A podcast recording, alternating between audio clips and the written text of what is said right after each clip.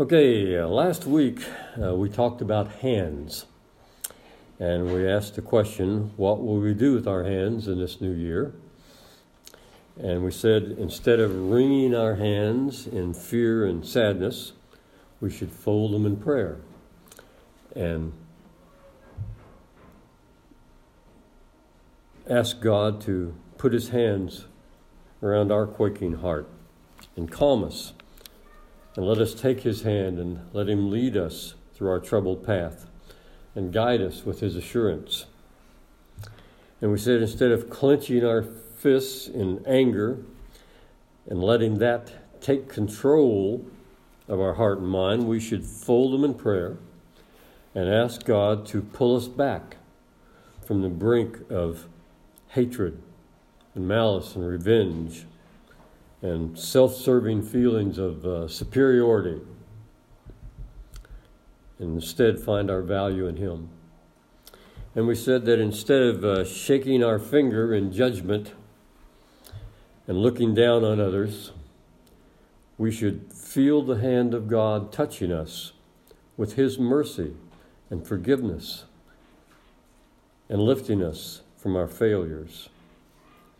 And instead of waving our hand in disregard for others because we don't want to be bothered, we should remember how God reached out to us when we were his enemies.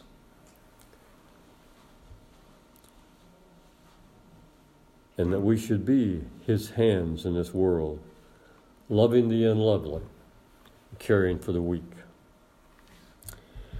Now, this morning, I want to take this a step further and suggest to you that before we can do these things, before we can stop living in fear and sadness, before we can stop letting anger control us, before we can stop being judgmental, before we can stop looking at others as just being a bother, before we can use our hands as God wants him, us to use them in this new year, there's something we're going to have to do. And if we fail to do this, we will not be able to have the life we want to have in this new year because probably nothing's going to change. Now, what I want to share with you this morning is very similar to something that I shared in a message a few months ago. But we're going to look at it from a little different perspective as we think about this new year and opening the page. And kind of starting over. So before we get to this, let's go to our Father in prayer. Our Heavenly Father, we do thank you for the new year. We do thank you for the opportunity we have to make changes in the way we live, the way we conduct our lives. Father, it's always a challenge for us in our humanity. We are weak, uh, we fail often, and often when we have the best intentions, uh, we do not live up to those intentions. And yet, Father, we know that you love us and you call us forward. Always you call us forward. Always you call us to change for the better, to work harder. And so, as we consider this this morning, Father, I hope that you will open our eyes, open our hearts, help us to do this one thing because it impacts us in so many different ways. And we ask you, Father, in your Son's name. Amen. The title of my message this morning is once again hands. But there's a subtitle. The subtitle is Learning to Truly Let Go. Someone has said, to heal your wound, you need to stop touching it. And that is the essence of our problem, isn't it?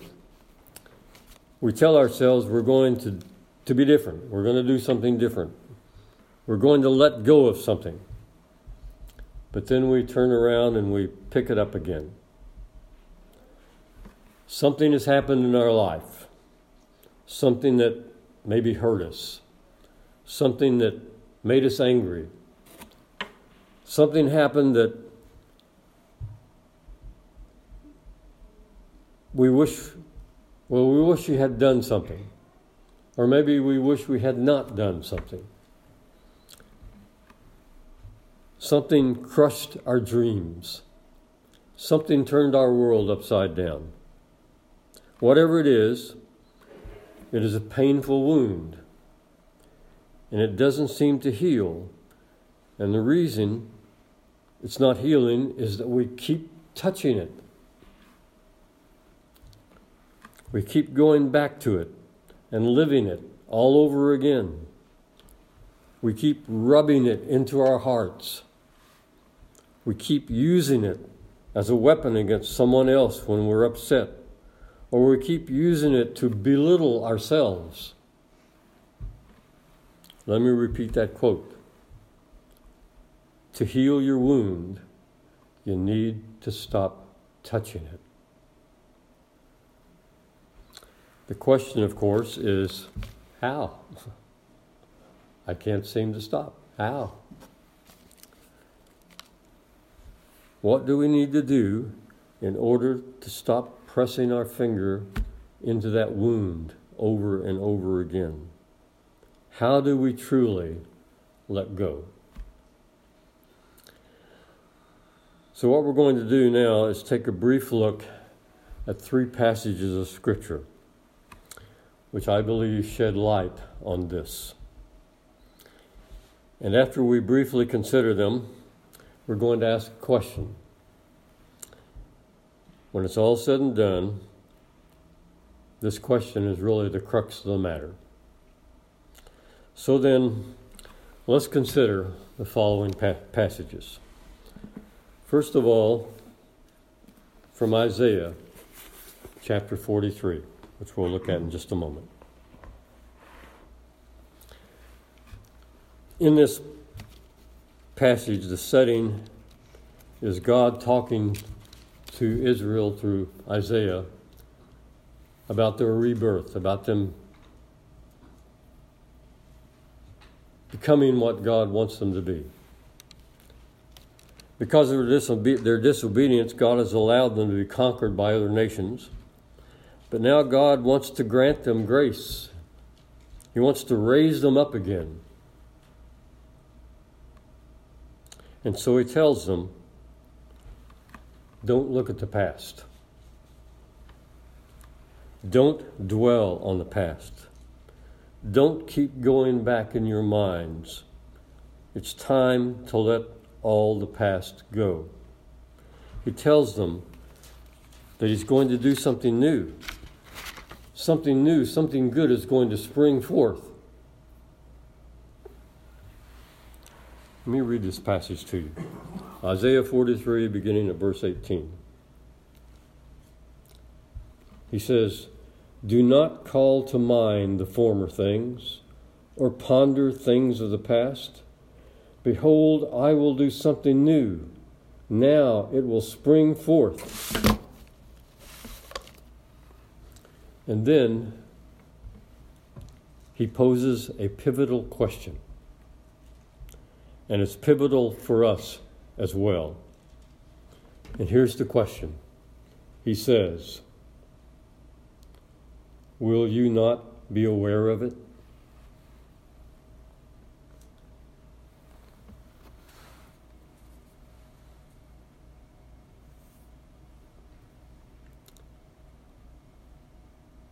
Behold, I will do something new. Now it will spring forth. Will you not be aware of it? So, why wouldn't they be aware of it? Why wouldn't they be aware of the good thing, the new thing that God is bringing into their lives? Here it is. They won't be aware if they're holding on to the past if they're letting their minds be controlled by the past, if they're bringing the past into the present and reliving it there, if they were constantly turning their heads to the past, they could not see the new and the good that God has prepared for them and placed in their lives. And it's a pivotal question for each of us. What good things are we missing, or maybe even taking for granted, because we keep our minds in the past?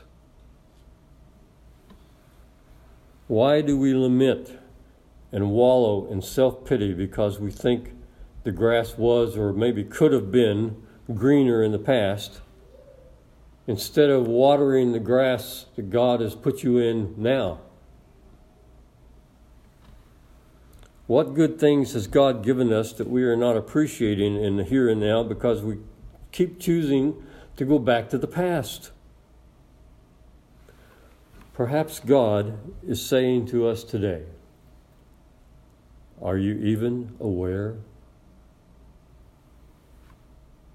And if you are aware, why do you choose to throw what God has given you to the side and turn back and pick up what lies in the past? Let me make an observation about the past. It's an obvious one, but let me make the point anyway. There is only one thing you can hold on to from the past memories. That's the only thing in the past that you can hold on to memories. Everything else is gone. It is absolutely gone. It doesn't exist anymore. You're in the present now.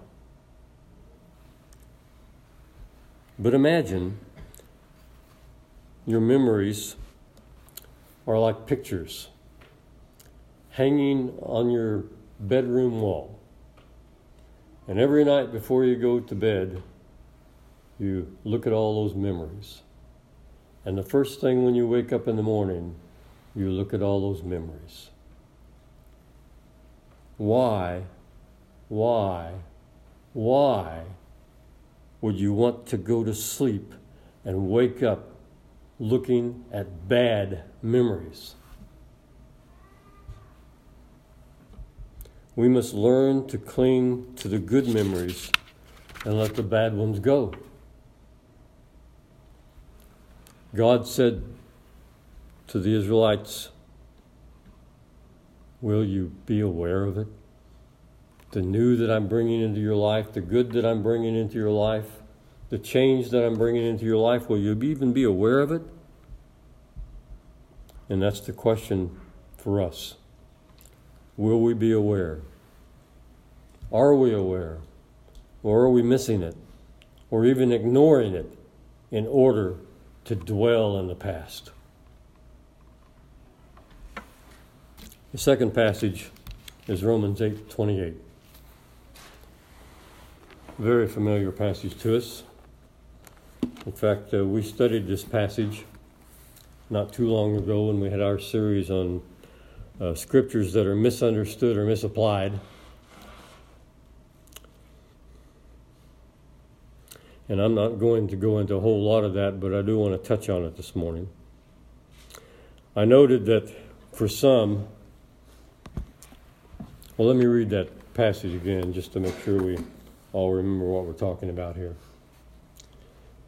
Paul writes, And we know that God causes all things to work together for good to those who love God, to those who are called according to his purpose. We know that God causes all things to work for good to those who love God, to those who are called according to his purpose. I noted then when we studied this before that for some, this is like a proof text for that saying that we always hear everything happens for a reason. The implication being that God causes everything to happen because He has a reason. If that were true, that would mean two things. Number one, God is the author of pain and tragedy when that car runs the stop sign and broadsides a young family and kills them all, we'd be saying, well, God did that because He had a reason. Someone breaks into a home and murders the family. Well, God did that because He had a reason. No. God is not the author of pain and misery. And the second thing, it would effectively make free will non existent. But we have free will. Otherwise, we couldn't choose God. At least we couldn't choose Him on the basis of love. We would choose Him because we had to. The truth is, there is a reason everything happens, but that's not the same as saying everything happens for a reason. Because we do have free will, everything that happens on the human level happens because someone has exercised their free will, which has caused something to happen, good or bad. The point of Romans 8:28 is that whatever happens whatever happens, God is working for your good in it. What happened may not be good, but because you love Him and you've been called for His purposes, somehow, some way, God will use, He'll be working in that to bring about good in your life. Now, the immediate context of Romans 8:28 is that God has prepared an eternity for us. He wants to glorify us and give us eternal life with him.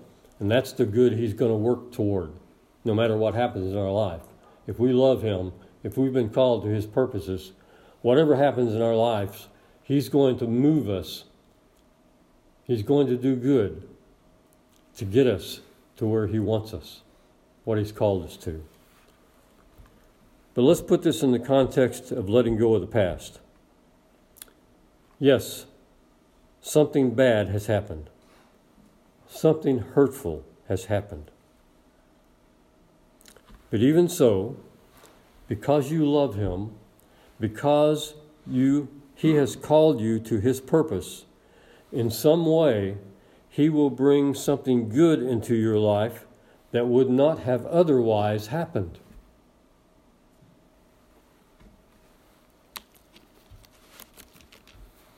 Let's say something bad has happened to you.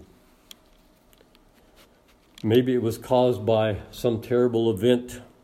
Maybe it was caused by a person. And because it happened, because this happened, this event or this person did something, because it happened, your life went in a different direction. A different direction that it would, than it would have if that had not happened. And because it did, God brought something good or maybe someone special into your life. And that thing or that person would never have been a part of your life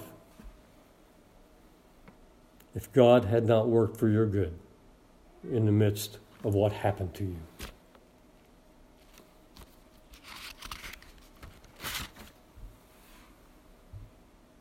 If God has done this for you, the question must be raised why are you dwelling on the hurt and the pain of the past? Why are you going back to that when God has given you something you would not have had? Something good you would not have had if that had not happened. Why are you dragging the past into the present God has made for you? And letting it spoil the good God gave you. Whatever has happened, because you love Him, God is working for your good. Don't spoil it. Let that go. Let the past go and take joy in what God has brought to you. The third passage is Philippians chapter 3.